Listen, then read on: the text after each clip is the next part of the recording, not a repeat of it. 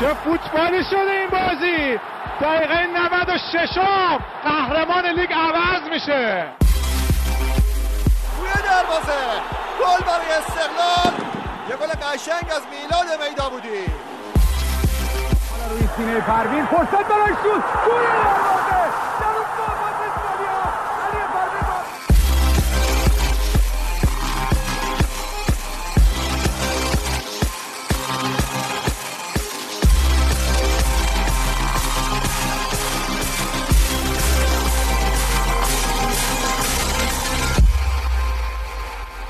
سلام، با یکی دیگه از قسمت‌های پادکست کورنر ویژه برنامه جام جهانی 2018 روسیه در خدمتتون هستیم. مرحله گروهی تموم شده، 16 تیم مرحله 1/8 مشخص شدن و از دیشب بازی‌های مرحله 1/8 نهایی هم با دو تا بازی خوب شروع شد. آرش کنار من است که مفصل از این دو تا بازی صحبت بکنیم و بگیم چرا رونالدو و مسی حذف شدن. سلام آرش. سلام عرض می‌کنم خدمت همه شنونده‌ها. دیشب دو تا بازی جذاب دیدیم، مخصوصا بازی فرانسه و آرژانتین خیلی بازی جذابی بود و جذابیت یعنی واقعا فکر کنم جذابترین بازی جام جهانی بود. یعنی فرانسه یه تیم خطرناک نشون داد، آرژانتین با همه اون استیصالی که سر بازیاش داشت بازم تونست 3 تا گل به فرانسه بزنه. آره خب فشار بازی‌ها یه حالتیه که بالاخره خیلی راحت گل شات زده میشه. این جام جهانی خیلی ما داریم گل می‌بینیم و یکی از پرگل‌ترین، جذاب‌ترین، سریع‌ترین بازی‌های جام جهانی بود و مسی و رونالدو حذف شدن. خوشحالی نه؟ من خوشحالم. حالا چرا باید آدم از حذف 2 تا ستاره از جام جهانی خوشحال باشه؟ نمیدونم من. والا یه مسئله است برای خود من. حالا همیشه دارم بحث میکنن که مسی و رونالدو بهترین بازیکن‌های جهانن و نمیدونم شاید بهترین بازیکن طول تاریخ فوتبالن. من خیلی بهش اعتقادی ندارم. دلیلش هم اینه که خب تو این حالا دهه اخیر که اینو به توپ طلا گرفتن و هرچی عنوان فردی بوده رو گرفتن، اینکه 2 سال وسط یه کفش طلایی دادن به مثلا بازیکن‌ها که ناراحت نشن. آره خب خیلی بحث تبلیغات تاثیرگذار بود روشون و نبردن جام جهانی برای این دوتا شاید 20 سال بعد 30 سال بعد این تلنگری باشه که واقعا اینا اونقدرها که الان همه فکر می‌کنن فرازمینی ان فلانن نیست.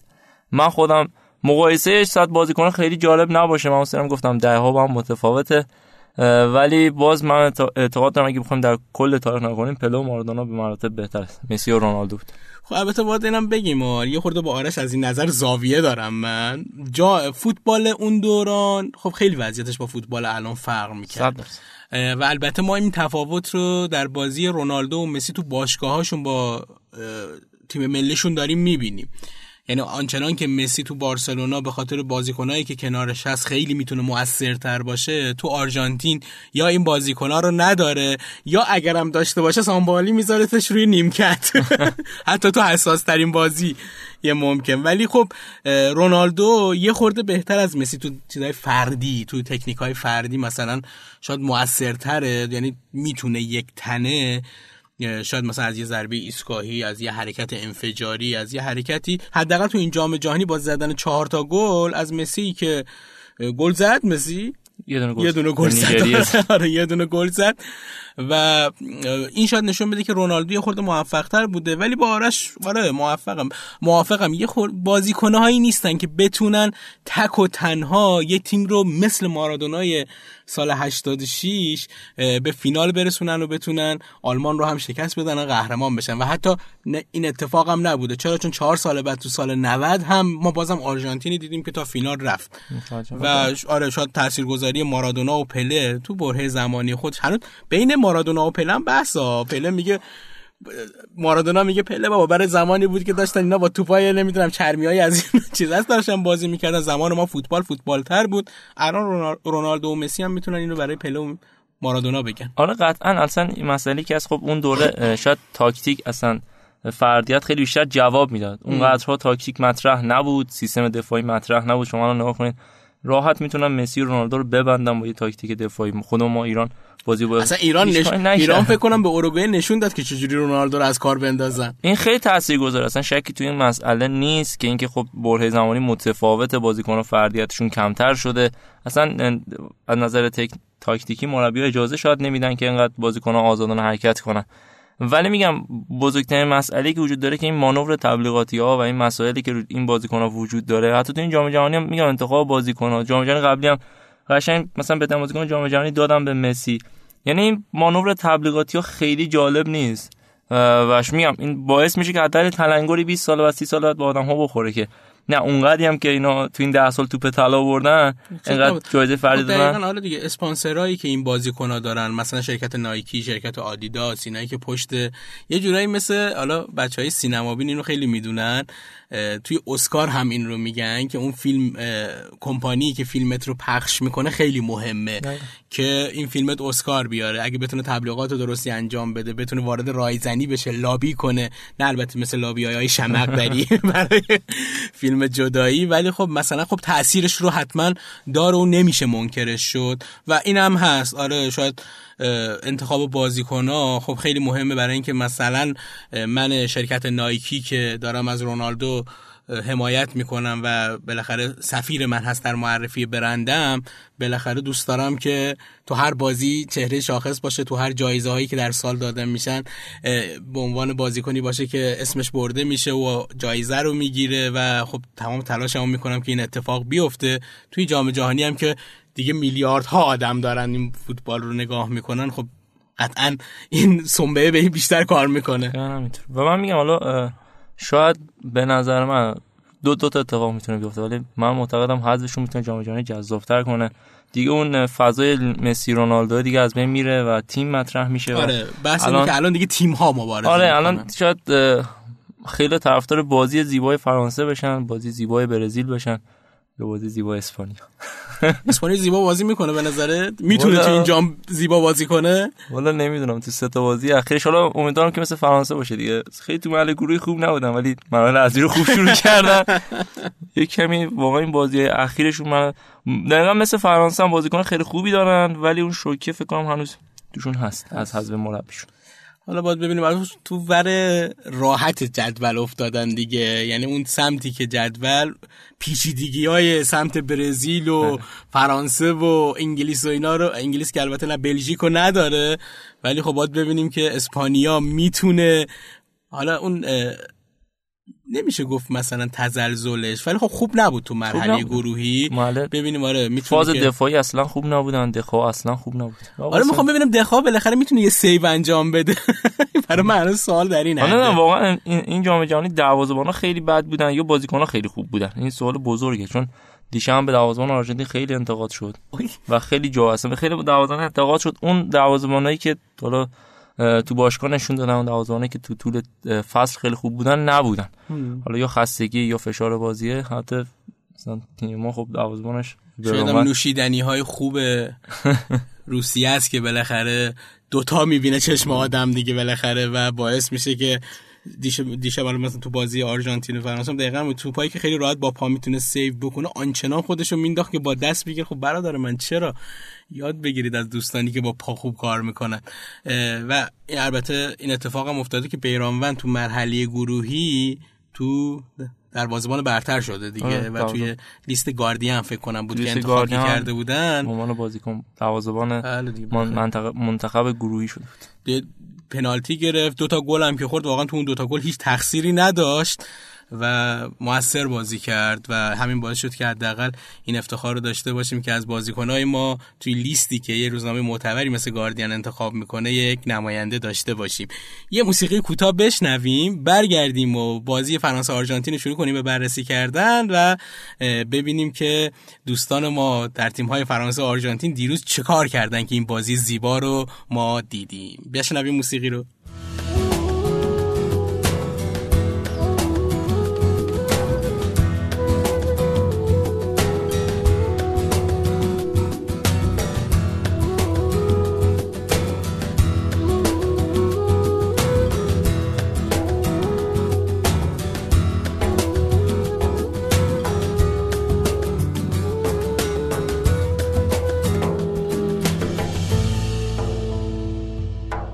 اول آرش من بپرسم بازی رو چند پیش بینی کرده بودی فرانسه آرژانتین رو؟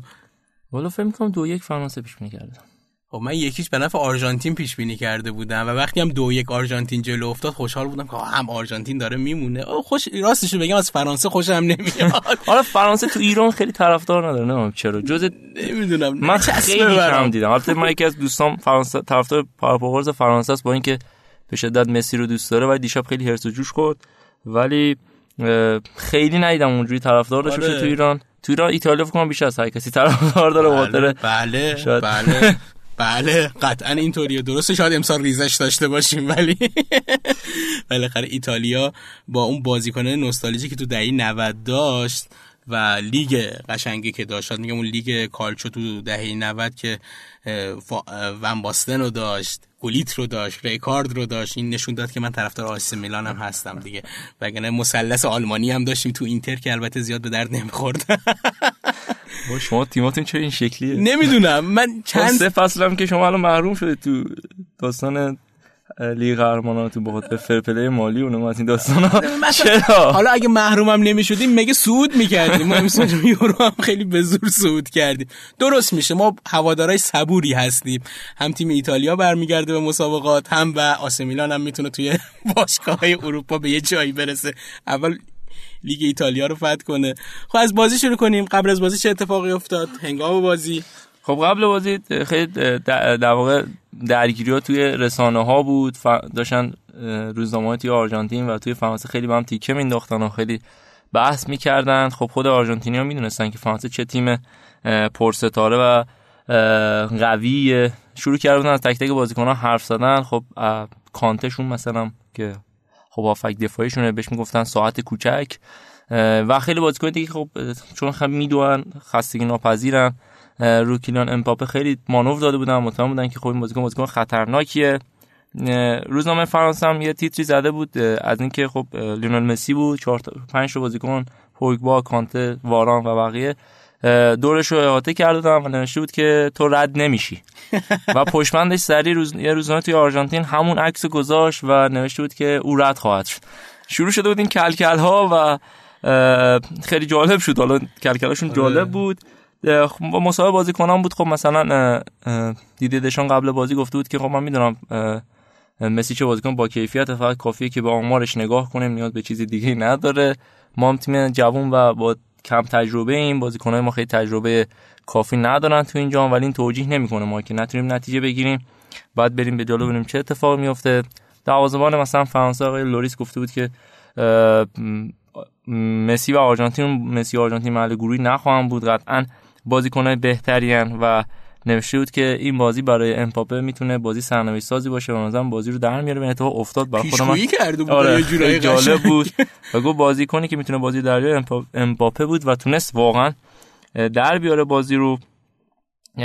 خب قبل بازی سر اتفاقی که بین مسی و آقای سامپائولی افتاد سر تعویض بازی با نیجریه خیلی بحث شد که تیم آرژانتین رو دیگه الان مسی داره. اتفاقی تو والیبال هم یه افتاد، آقای کواش و آقای معروف که خیلی سر صدا کرد این داستانا، این همیشه تیم باهاش میبره دیگه و یکم آرژانتین رو به حاشیه برد. خب مصاحبه کرد سامپائولی، گفت بود که اصلا داستان این نبود، اصلا بحث مشورت کردن نبود، فقط من باش صحبت کردم، بهش گفتم که قرار ترکیب عوض شه، یعنی جای شما عوض شه، جای مسی عوض شه و مثلا فلان بازیکن بیاد. یکم بحث ترکیب بود، اصلا بحث این نبود که آگورو بیاد یا نیاد.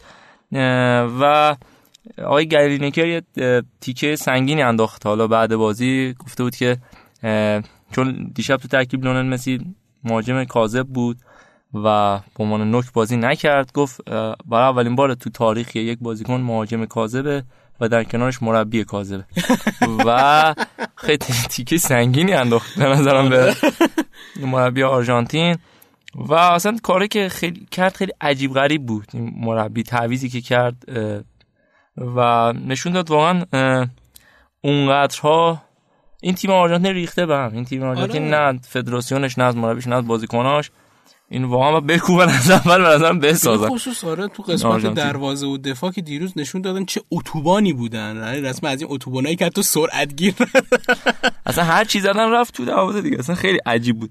من دیدم گفتم خب مثلا این تیم یکم دیگه که فرانسوی ها اشتیاق به گلزنی داشتن 6-7 واقعا، یعنی هفته برزیل یکم آلمانی بازی می‌کردن فرانسوی ها تموم بود دیگه واقعا.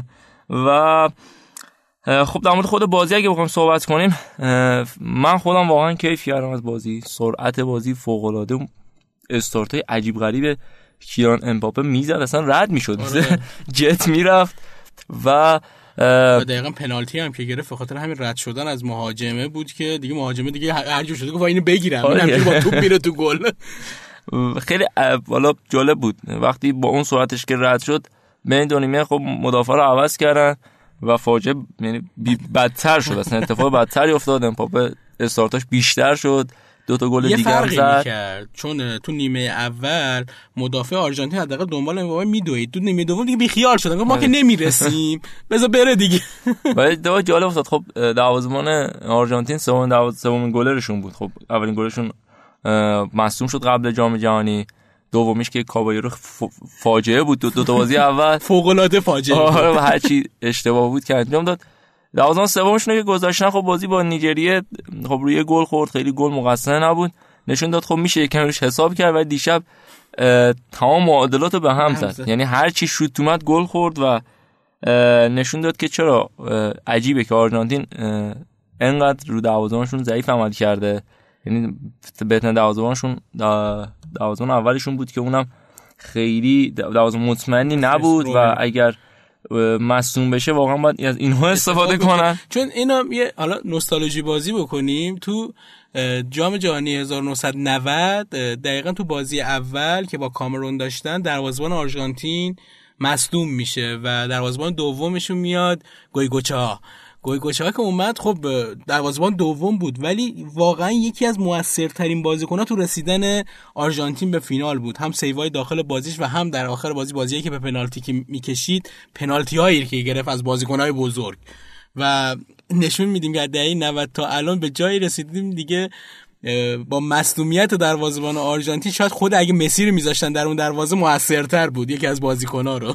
خیلی گواینه که تو بازی مصرف نمی‌کرد، دقیقاً می‌ذاشتن تو دروازه، شد به قدش هم بلنده. حالا خیلی دروازه‌بان دیگه هم اصلا خود کاسیاس هم که سری مصدومیت اومد و فینال لیگ قهرمانان فوق‌العاده بود. خیلی دروازه‌بان بزرگ اینجا خودشون نشون میدن که میان توی تعویض جا. ایتالیا این اتفاق افتاده بود تو جام جهانی 94 که پروتزی مصدوم شد و پاگلیوکا اومد دروازه‌بان ایتالیا شد و تا فینال هم رفت. خیلی جای این اتفاق میفته ولی خب آرژانتین میگم واقعا تیم تو همه جاشون نگاه کنی همین مشکل رو داشتن، یعنی هر چقدرم که این مرحله گروهی اومدن بالا، گلایی هم که زدن رو طبعا فردیت بود، شوت دیماریا بود، آره یه فرار مسی بود مثلا. تو قسمت دفاعی آرژانتین خیلی ضعیف بود و میدونستیم هم که ضعیف هست، هم از نظر دفاع هم دروازه‌بان. اونتا نقطه قوت آرژانتین رو تو خط حمله میدونستن که بازیکن‌های بسیار خوبی داشت، مسی، هیگواین، آگوئرو،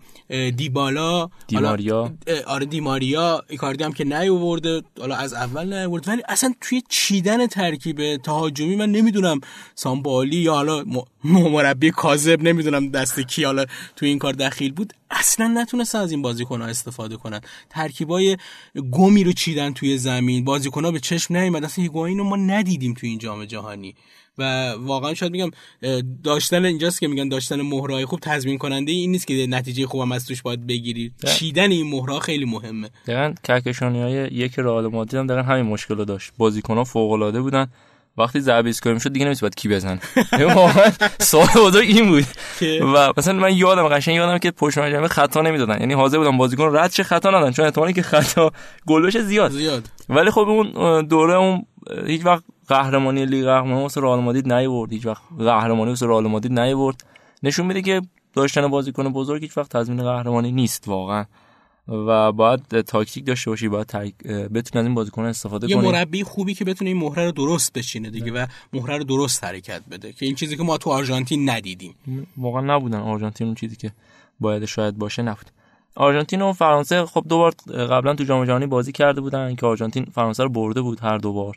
جام جهانی 1930 اولین دوره آرژانتین یکیش فرانسه رو برد و جام جهانی 1978 آرژانتین 2-1 فرانسه رو برده بود و این بازی انتقامی برای فرانسه بود که خوب هم انتقام گرفتن با این نتیجه پرگل و یه بازی جوندار و تونستن برن به مرحله بعد. این فرانسه منو خیلی امیدوار کرد. فرانسه شد که در واقع تقریبا همه انتظارش داشتن قبل جام جهانی و شاید یک فینال اگر تو حالا یه جوری بگیم بالای جدول یا پایین جدول، اگه فرانسه و برزیل یکیشون بالای جدول یکی پایین جدول، فینالی بود که خیلی احتمالش میدادن یا و آدما رو یاد فینال 98 مینداخت. آره. ولی نشد. احتمالاً شاید تو نیمه نهایی این اتفاقو ببینیم. احتمال اینکم تو نیمه نهایی به هم بخورن زیاده. حالا باید ببینیم برزیل چیکار میکنه جلوی تیم حریف خودش و فرانسه در ادامه کار چیکار میکنه. ولی خب مطمئنا این دو تا تیم فعلا با کیفیت ترین تیم های جام جهانی نشون دادن.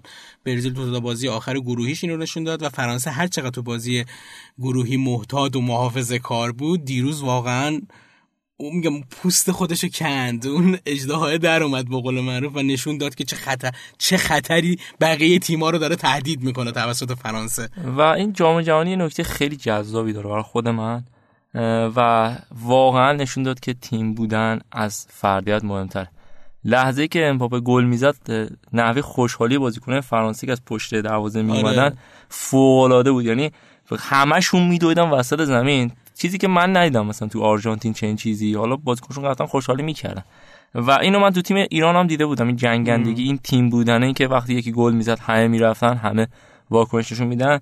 تو جام جهانی اصولا اینو بیشتر میبینیم، مخصوصا تو تیمایی که جوانترن، کم تجربه ترن، دنبال موفقیتن، تشنه موفقیتن و میدونن اگر موفق بشن به نام یک نفر تموم نمیشه، میگن مجموعه تونست این قهرمانی رو به دست بیاره. این برای من خیلی جذاب بود تو تیم فرانسه و میگم آرژانتین با اون همه ستاره هیچ وقت چنین واکنشی شما تو تیمش ندیدی. ولی دیروز تو بازی میدیدید دیگه، اصلا به آرژانتین که میرسیدیم کارگردان فقط مسی رو میشناخت، یعنی گل میخوردم مسی رو نشون میداد، گل میزدم مسی رو نشون میداد، تماشاگر رو دیزالو میکرد به مسی که آقا این اگه ناراحت الان به خاطر تو.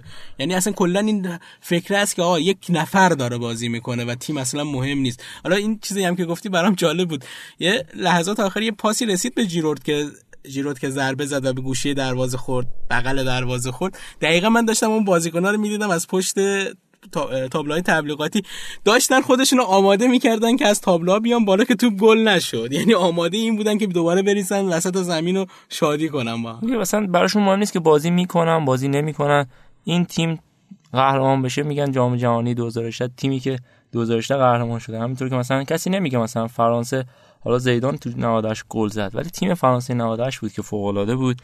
حتی یک دقیقه بازی کنی برای جام جهانی یا تو بازی هم نکنی باشی، مازم خودتو جزء اون تیم میدونی و این فوق العاده است. این برای من واقعا جذاب این جام جهانی، این ایناش که اینا این مسئله است که آدم برای آدم‌ها جذاب.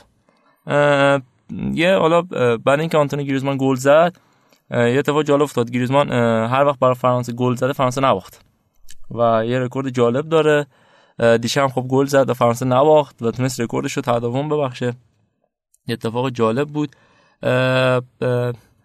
امباپه به دوم بازیکن تبدیل شد که تونست جام جهانی بعد پله تو سن 19 سالگی دبل کنه و بعد اینکه خب فصل پیش به عنوان یه مهره خیلی جذاب توی تابستون بود، خیلی از تیم‌ها می‌خواستنش، تو پاریس سن ژرمن اونجوری باید شاید خودشو نشون نداد ولی تو این جام جهانی درخشان بود. بعد بازی هم گفت که جام جهانی مهمترین میدون برای اینه که تو خودت نشون بدی که چه بازیکن با کیفیتی هستی. شاید باید منتظر باشیم که این تابستون یه سری اتفاقات بیفته و خیلی دیگه بمونه. تو پاریس سن ژرمن اتفاقی براش نمیفته، چطوری که نیماری که رفت اونجا تحت شعاع قرار گرفت، بازیش حتی با اینکه از زیر سایه مسی هم در اومد، اگه قرار باشه توی تیم پاریس سن ژرمن بمونه دوباره شاید اون افته رو داشته باشیم. واقعا باید بیا منچستر، آسه میلان، تیم بیا آسه میلان دارم اینجا برای تیم خودم بازاریابی میکنم. حالا مردی میگن آسه میلان پیرمردا رو گرفتن از کار افتاده رو ولی میاد آسه میلان تیم انقدر باریشه‌ای است که دوباره برگرده، با قدرت برمیگرده. بله شاید به عمر ما قد نده ولی برمیگرده. خب بعد بازی دیشب مثل همیشه تمام انتقادات رفت سمت لیونل مسی. تو آرژانتین خب شروع کردن نظرسنجی گذاشتن که اصلا بمونه نمونه. خب خیلی موافق موندن لیونل مسی نیستن تو تیم ملی آرژانتین. حتی شاید نکته‌ای که توی آرژانتین خیلی هست که تو روزنامه‌هاشون هم حتی بود، تا همون روزنامه آرژانتینی که پاسخ روزنامه فرانسوی رو در مورد اینکه لیونل مسی رد خواهد شد نشد. درسته که توی لیونل مسی تو اسپانیا بزرگ شده ولی خونه آرژانتینی تو رگاشه. یعنی همیشه این داستانا دارن که اون ارقی که نسبت به آرژانتین باید داشته باشه رو نداره و همیشه هم تیر انتقاد میره به سمت لیونل مسی و دیشب تقریبا 70% آرژانتین‌ها موافق نبودن که لیونل مسی دیگه بمونه تو تیم ملی و شاید خود مسی هم باید به این نتیجه برسه که دیگه به نظرم آقای آزمون رو الگوی خودش قرار بده و حالا اون در 23 سالگی ولی ایشون هم در 30 چند سالگی بالاخره خداحافظی کنه دیگه.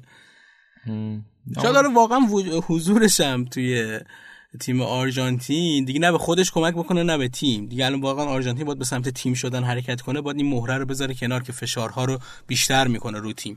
آخه این همیشه این به نظرم توهم تو آرژانتین ایجاد میکنه که حالا تیم هم نبودیم مسی بازی رو در میاره. شاید اگر به واسطه همین هیچ وقت به سمت تیم شدن نرفتن، اگه یه باری مسی رو بذارن کنار تیمشون رو درست کنن، اون موقع است که به نظرم مسی میتونه خیلی بهشون کمک کنه. حتی شاید اینو بعد زودتر این کارو میکردن و اصلا اومدن آرژانتین توی جام جهانی تو مرحله گروهی نشون میداد که اینا واقعا من واقعا مثلا میتونست فاجعه آمیز هستن. شانس آوردن واقعا که یه کمی اون فرانسوی بی تجربه بودن و اونقدری، وگرنه واقعا مثلا با یک فاجعه بزرگ با 6-7 گل خورده میرفتن و اتفاقی هم که دقیقه 90 آگوئرو زد یه خورده حالا نزدیک کرد و دیگه نمیتونی بگی که آقا مضحک مثلا حذف شدن، میگه آ صداوارانه حذف شدن، ولی نه تو طول بازی آنچنان میتونست گل بخوره که همچنان آره میتونی میگه مضحک جام حذف میشد.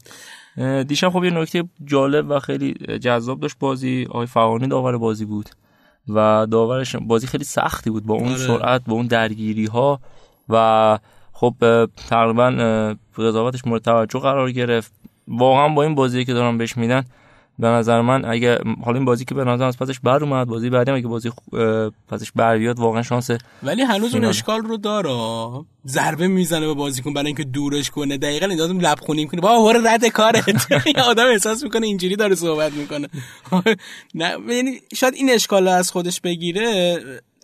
واقعا خوب تونست کنترل بکنه، به موقع بازی رو آروم کرد، به موقع بازیکن رو کنار کشید، کارت زرد داد، خطاها رو درست گرفت، حتی پنالتی رو بدونی که از سیستم VAR استفاده کنه پنالتی گرفت. یعنی و یه دونه هم که ضربه ایستگاهی که پشت محوطه در اومد که همه فکر کردیم داخل محوطه چیز شده ولی متوجه بود که بیرونه و بدون مسلط سیستم این کار رو انجام داد. مسلط چیز کرد. یه دونه فقط آفساید فکر کنم نگرفتن که اونا رو چانس دادن، اونم دروازه‌بان آرژانتین گرفت توپ رو، شاید اون از دستشون در رفت، وگرنه خب قضاوت خوبی داشت و اونجوری هم که شنیدم رسانه‌ها و کارشناسا راضی بودن. آره یعنی اصلا خب تو مرحله گروهی با اختلاف 0.01% یعنی فکر کنم 4.30 مثلا 3 بود 4.36 بود. آره 1% 433 مثلا 434 بهترین داور محله گروهی شد، دومین داور محله گروهی شد و الان واقعا هم سخت‌ترین بازی این محله بود. آره دیگه فرانسه آرژانتین رسما سخت‌ترین بازی بود. دادم بهش خوبم عذاب در اومد و به نظرم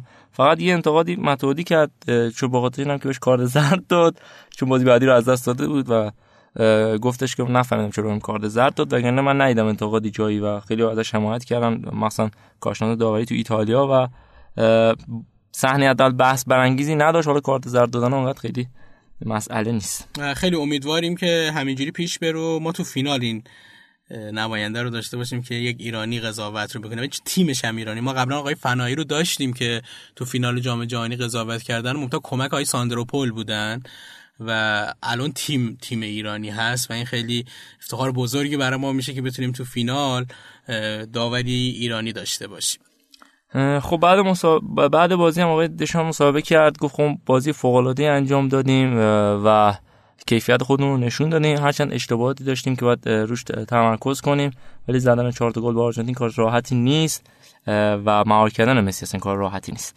آقای سامپاولی هم بعد بازی گفته بود که خب من اصلا قصد استعفا ندارم، خب خیلی ناراحتم از اتفاقی که افتاده ولی باید بریم فکر کنیم. نمیدونم، من خیلی آقای سامپاولی خب زمانی که تو سویا بود دوست داشتم، مربی بود که مخصوصا جلو رئال همیشه نتیجه میگیره، یعنی همیشه رو اعصاب من راه میرم ولی خب واکنشاش، سبکش و ایناش دوست داشتم، ولی نمیدونم چرا تو آرژانتین انقدر بد بود، هم نظر مربیگری، هم نظر مصاحبه، هم نظر حرکت‌های شخصیتی جالب نبود، یعنی بزرگتر از تیم آرژانتین نبود. این مربی باید بیاد که بزرگتر از تیم باشه. وقتی تو شیلی بود شخصیتی و کاریزماتیک از تیم شیلی بزرگتر بود و تونست با شیلی نتایج خیلی خوبی بگیره، ولی وقتی اومد مربی تیم آرژانتین شد، من احساس میکنم اون شخصیت به بلوغی نرسیده بود که جایگاهش اون بشه و الان داره از همین ضربه میخوره.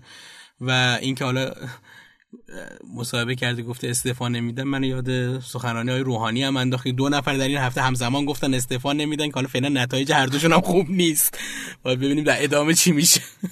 و حالا خدای مارادونا هم هست، همیشه میاد ورزشگاه، خب بیشم تو ورزشگاه بود، آرژانتین باز باخت. حالا با اون قضیه اصلا کاری نداریم به نظرم. آره. مسئله بعدی که وجود داره واکنش‌های مارادونا تو طول بازیه، خیلی جنجال پا میکنه. خب بازی قبلی بود آزمایش ازش گرفتن، تو خونش هیروئین پیدا کردن، اصلا واکنش عجیب غریب نشون میداد. دیشب هم خیلی سرحال نبود، حالا یهو پا شد رقصید و این کار عجیب غریب میکنه میزنی دیگه. یعنی دیشب یه نصف سانسورایی که انجام شد دیگه به مربوط به دخترانی که در ورزشگاه بود نبود، مربوط به آقای مارادونا بود با اون حرکات خاص خودش. دوستان آره. عزیز ما داشتن سانسور میکردن. خیلی عجیب بود واقعا از کاری که میکنه، بازیکن با اون همه سطح فوتبال، نمیدونم چرا واقعا چنین کار عجیب غریبی از خودش نشون میده. خیلی راحت‌تر میتونه با کنار زمین باشه، بیاد حمایت کنه و این بزن و به رقص و نمیدونم. فرقش همینجا میشه دیگه، یکی مثل پله میشه وزیر ورزش، یکی هم مثل مارادونا میشه اسیر هیروئین و مواد افیونی و این حرکات عجیب غریب. خب دیشب لیونل مسی با اینکه باخت ولی یه سری رکوردها از خودش به جا گذاشت، تونست 2 تا پاس گل بده و بعد مارادونا اولین بازیکنی تبدیل شد که تونست 2 تا پاس گل بده. و ولی خب خیلی این آمارا نتونست بهش کمک کنه، تنها بازیکنی بوده تو آرژانتین که تو 4 تا دوره پشت سر هم 4 تا پاس گل داد، یعنی تو هر دوره پاس گل داد. ولی خب این آمارایی بود که بازم با آمارهای شخصی خودش اضافه کرد دیگه، به درد تیم نخورد. آرژانتین رو نجات بده. بعد وایس می‌بینیم جام جهانی 2022 اگر باشه مسی با 35 سال سن تو تیم آرژانتین هست یا نه، و اگه اسپانسرها هنوز باشن هست. و بعد ببینیم که چه اتفاق میفته. خب اینم از بازی فرانسه و آرژانتین که پرونده آرژانتین بسته شد تو این جام جهانی. طرفدارای آرژانتین یه دوره دیگه باید صبر کنن تا بتونن آرژانتینی رو ببینن که بتونه جام قهرمانی رو برشون به دست بیاره، ولی هواداران اندک فرانسه میتونن با دیدن این فرانسه امیدوار باشن که بتونن امسال با این تیم خوبی که دارن مقام اولی رو برای بار دوم به دست بیارن و خروس‌ها به دومین ستاره برسن. یه موسیقی بشنویم، برگردیم با اون یکی ستاره حالا چالش داشته باشیم، ببینیم رونالدو چرا حذف شد.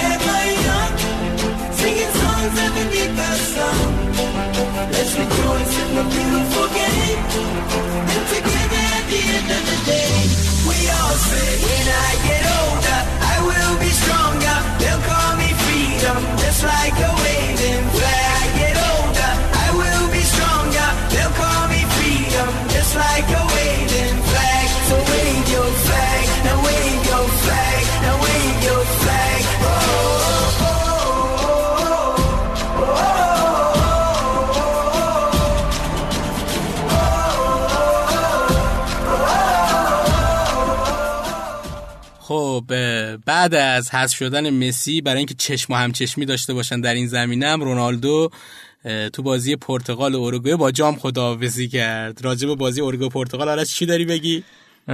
خب بیشتر حسرت خوردم به اینکه چرا ما نیومدیم بالا. آره و میتونستیم اوروگوئه رو جلوش مقاومت کنیم. واقعا حیف شد. هرچی بیشتر میگذره بیشتر به این حسرت میرسم که خب واقعا تیم ما میتونست بیاد بالا. حتی اگه ما دوم میشدیم و حتی بالای جدول قرار میگرفتیم، تو قسمت بالای جدول بودیم، حتی بازی جذاب‌تر، چون بازی تیم ما نشون داده که جلوی تیم‌های قوی‌تر خیلی بهتر بازی می‌کنه. مثلا تیم ما باید برای برد بجنگن.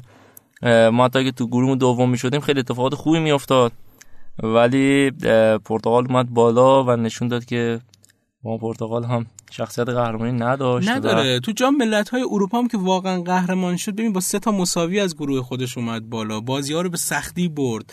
تو فینال هم حتی با رفتن کریستیانو رونالدو که مصدوم شد، با شاید بگم یک حمله تونست فرانسه رو ببرش و شاید فرانسه تو زمین خودش حقش اونجا قهرمانی بود که پرتغال تونست این عنوان ازش بگیره و نشون داد تو این جام جهانی که دیگه هر جامی نمیتونی اینقدر شانس بیاری و هر جامی نمیتونی اینقدر به قول معروف جلوی حریفای بدشانس قرار بگیری که بتونی آخر سر جام رو بالای سر ببری. دیشب اتفاق جالبی که برای من افتاد، شاید بگم یه جور کپی برداری مدافعین بود از شاید بازی که تیم ملی ایران انجام داد، چون واقعا رونالدو رو گرفتن منکوب کردن و رونالدویی رو ما تو زمین ندیم. دوباره یه رونالدوی عصبانی شده بود، دوباره یه رونالدویی که تمرکز خودش از دست داده بود، نتونست ضربه ایستگاهی درست حسابی بزنه، نتونست ضربه به سمت چارچوب آنچنان بزنه که دروازه‌بان تیم اوروگوئه رو با واکنش آنچنانی وادار بکنه و همین باعث شد که گلزنشون هم پپه شد دیگه.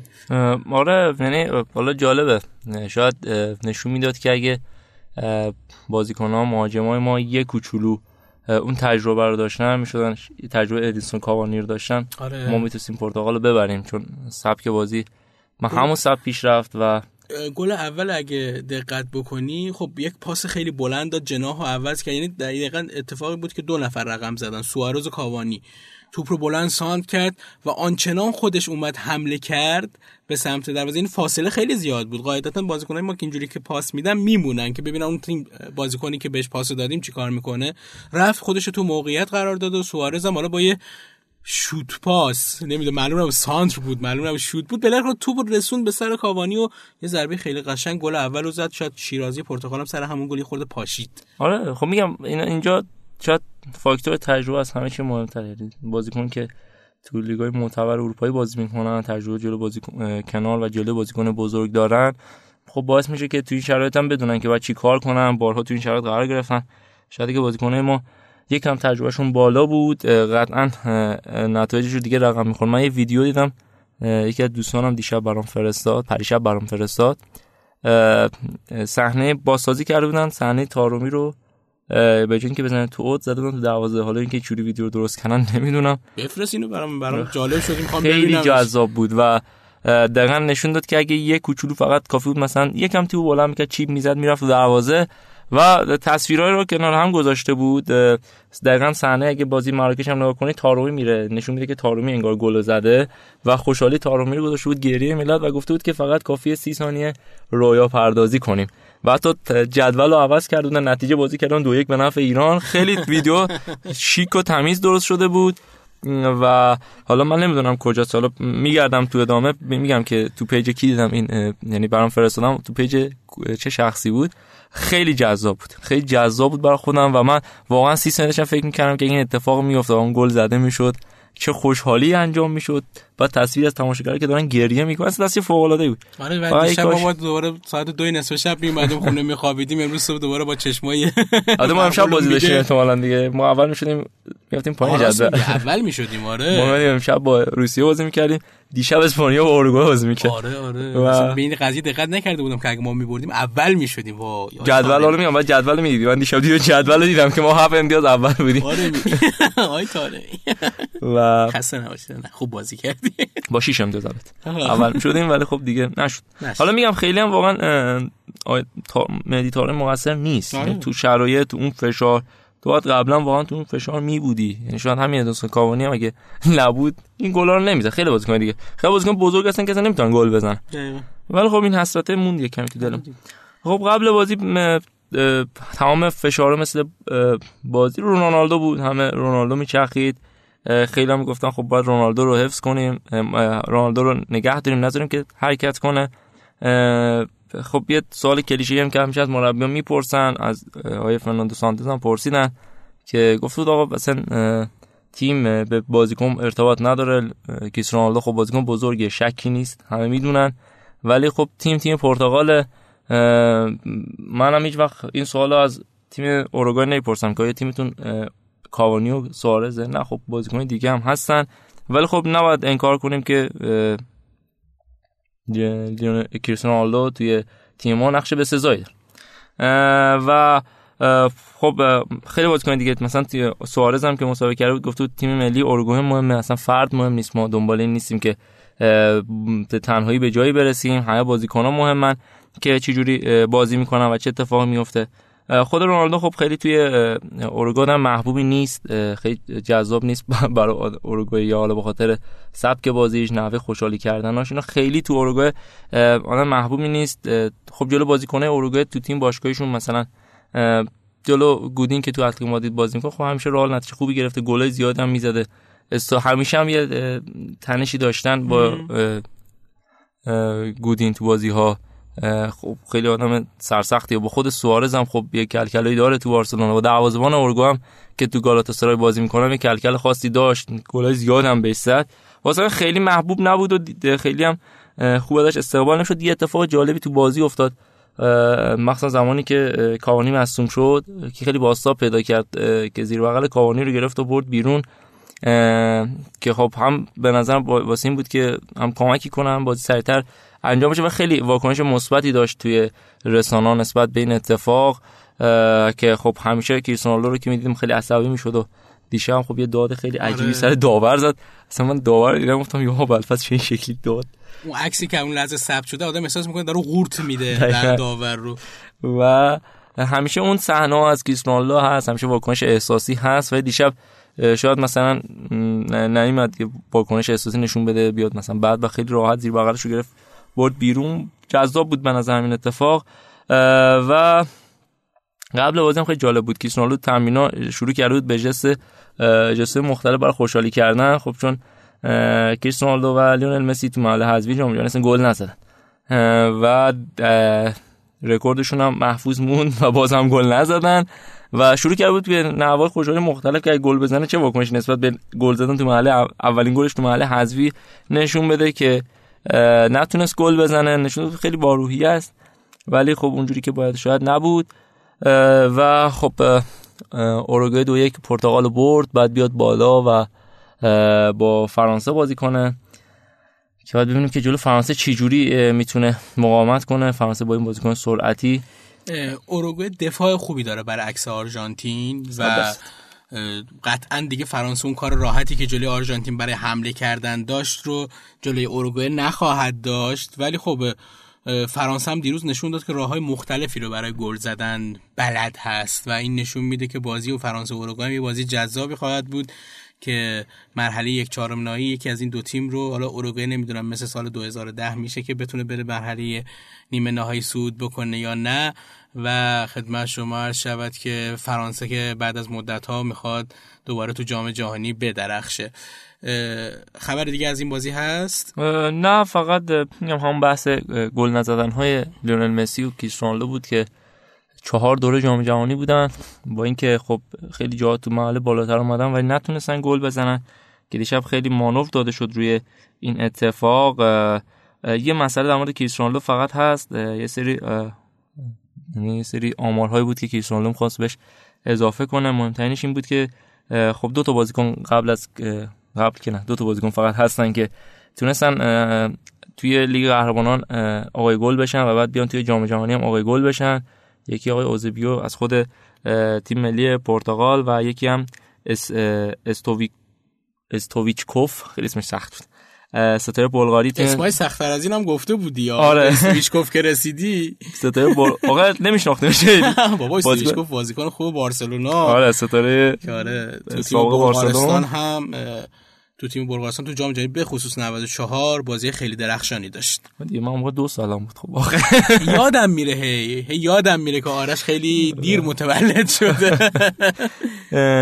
اینا تونسته بودن هم لیگ قهرمانان چمپیونز لیگ گل بشن و هم جام جهانی، و رونالدو تو رویای چنین اتفاقی بود که نتونست در واقع دبل کنه.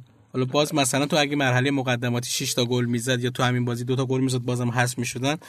اینقدر کین و لوکاکو خوب گل زدن که تو بهشون هم برخورد میکرد و میرفت تو گل. به هر حال آقای گلی رو به دست میآوردن. کین و لوکاکو دیگه گل نزنن شاید حسرت پنالتی‌ای که به ایران نزد بخوره و نتونه دبل کنه، و اون موقع است که واقعا عکس بیرانوند به نظر خواب کنه بذاره تو اتاقش دیگه. تمام بعد اون اتفاق دوباره آقای بیرانوند یه دونه چطوری کلیسش خواهد گفت. و این تمام اتفاقاتی بود که در مورد بازی دیشب افتاد. و خب دیشب طبق انتظار تو بازی فرانسه کیلیان امباپه بهترین بازیکن زمین شد و ادینسون کاوانی هم توی بازی با اوروگوئه و پرتغال بهترین بازیکن زمین شد.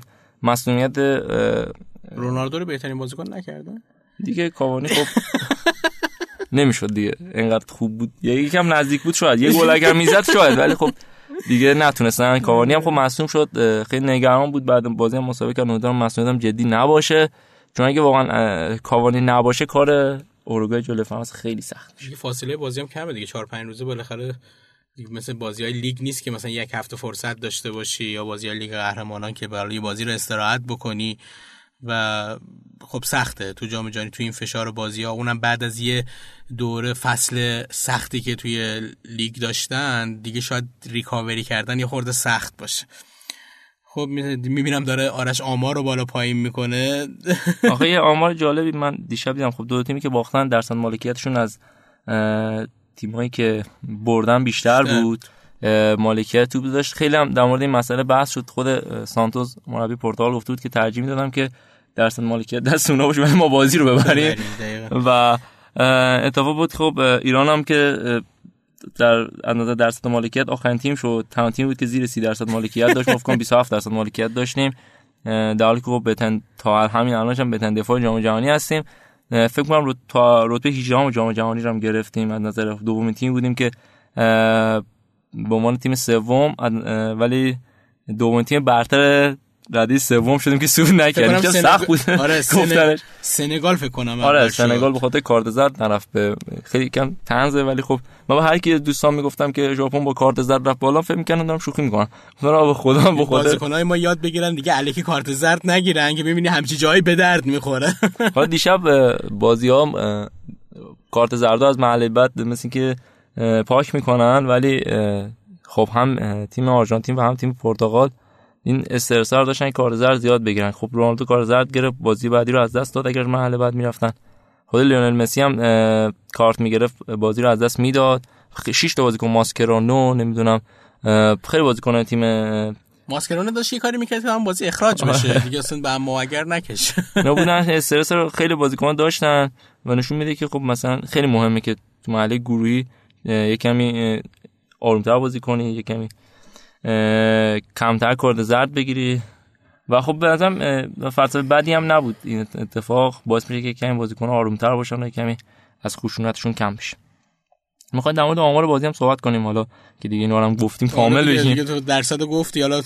خب بازی دیشب پرتغال و اوروگوئه، پرتغالی خب 20 تا شوت زدن که 5 تا تو چارچوب بود، اوروگوئه 6 تا زدن که 3 تاش تو چارچوب بود. اختلاف خیلی زیاد بود و چیزی که بیشتر به چشم میاد اون دقت است که 3 تا شوت تو چارچوب ولی 2 تاش گل میشه.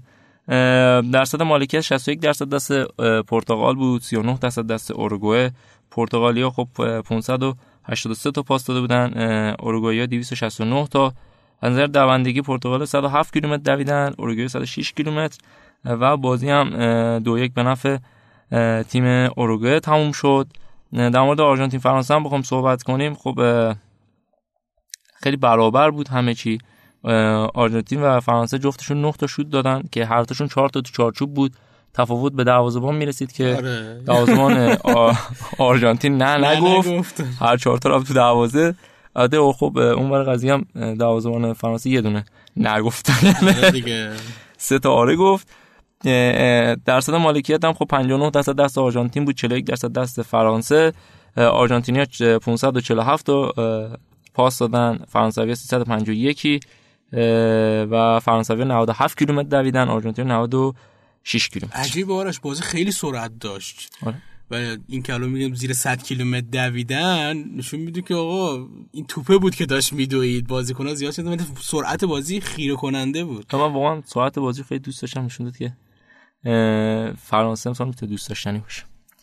بله میشه، واقعا میشه.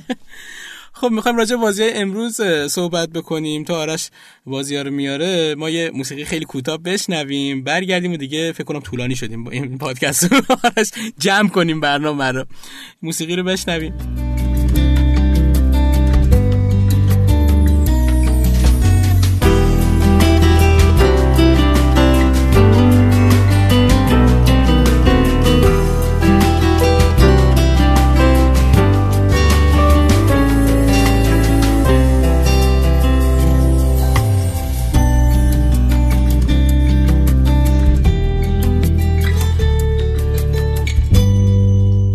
خب آرش، بازی‌های امروز دوتا بازی داریم که اسپانیا با روسیه بازی می‌کنه. بازم بگم که اسپانیا دیگه علاقه قلب آرش امشب میتپه. ساعت 6:30 بازی و کرواسیا با دانمارک بازی می‌کنه ساعت 10:30. بازی‌های شاید خیلی جذابی به نظر نرسه. خب روسیه میزبان اونقدر باید شاید تیم دوست داشتنی نبود به عنوان میزبان، و فرانسه هم اونقدرها جذاب نشون نداد، مگه اینکه اسپانیا امشب بتونه یه بازی فوق‌العاده انجام بده و بازی رو در بیاره و نگار ببره سمت خودش. خب کرواسیا دانمارک هم نمیدونم، این هر چقدر که بازی‌های دیروز نتیجهش غیر قابل پیش بینی بود، بازی امروز یه جوری تکلیف مشخصه. باید در حالت عادی اسپانیا روسیه رو ببره و کرواسیا هم با اون بازیایی که تو مرحله گروهی انجام داد نباید دانمارک براش تیم دندونگیری باشه و به قول معروف بتونه جلوش رو برای صعود بگیره. فکر نکنم که حالا جذابیت بازی‌های دیشب بشه، ولی خب بالاخره اسپانیات بازی داره، باید بشینیم، به خصوص اسپانیایی که از گروه ما اومده بالا و تکلیف یه تیمی که از گروه ما اومد بود بالا مشخص شد، فهمیدیم که میتونستیم جلوی پرتغال دووم بیاریم و فرانسه هم امشب عیارش مشخص میشه که آیا باید بشینیم دوباره یه حق حسرت دیگه بخوریم که اگر 0-0 کرده بودیم با اسپانیا باز ما صعود کرده بودیم.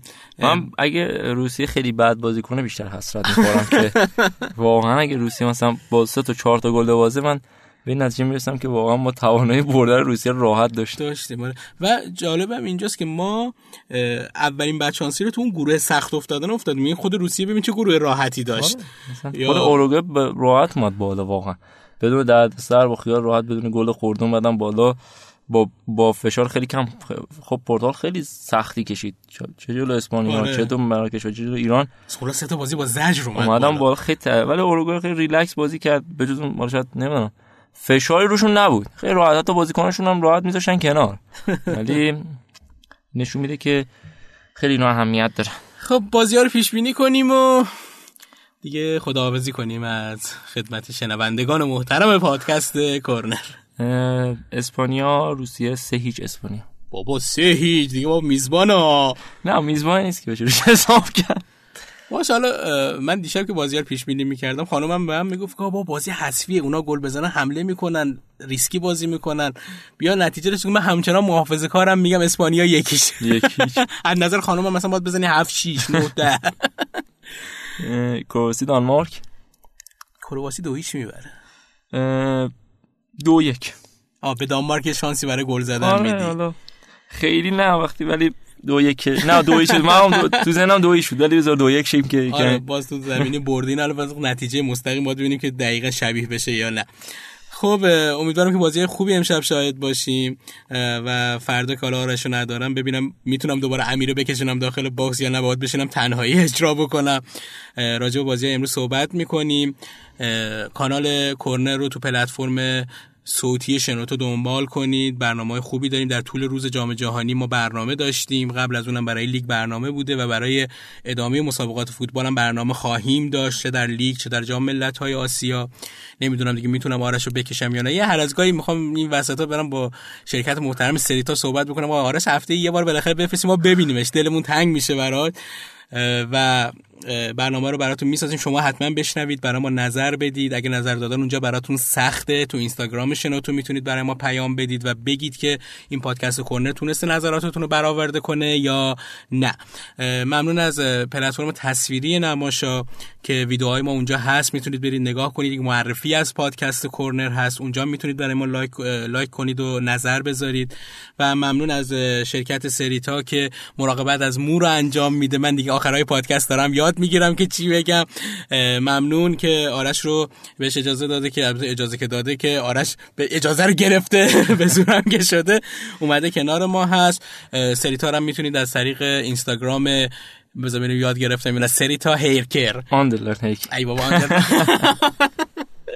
دنبال کنید، با آرش در ارتباط باشید. اونجا خود آرش هست که داره جوابا رو میده. درسته دیگه آرش؟ دیگه هوادارات میتونن اونجا بهت بگن که تو مثلا مارکتینگ یا فضای مجازی شرکت مستقیم با من در ارتباط خواهید بود. حتما نظرتون رو بگید، کامنت بذارید، و برای اینکه خب برنامه الان معله حذویه جذاب‌تر شده. اگه دوست داشته باشید چیزی به قسمت‌ها اضافه بشه، کاری انجام بشه، حتما به ما بگید، ما نظرا رو میخونیم و حتما هم سر بزنید. حالا اگر حالا خیلی شاید کامنت هم نمی‌خواستید بذارید، سر بزنید پیج ما رو ببینید و از محصولات ما دیدن کنید. آره، از محصولات هم که استفاده می‌کنید راجب اونم برای آرش نظر بذارید. اگه بگید از کورنر میاد که من متوجه بشم.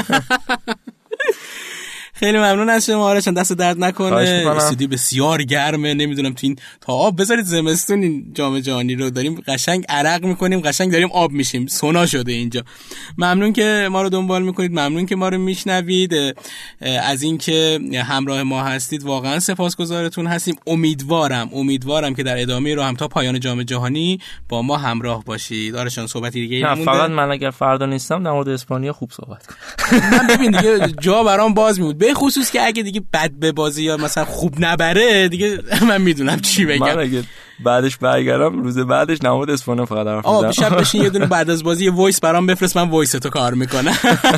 والله تو تعریفاتو بگم بذار کنار من. خیلی ممنون. تا برنامه فردا که به روز دوم مرحله 1/8 نهایی میپردازیم، شما رو به خدای بزرگ میسپارم. خدا نگهدارتون. خدا نگهدارت. شنوتو سرویس اشتراک‌گذاری فایل‌های صوتی www.shenoto.com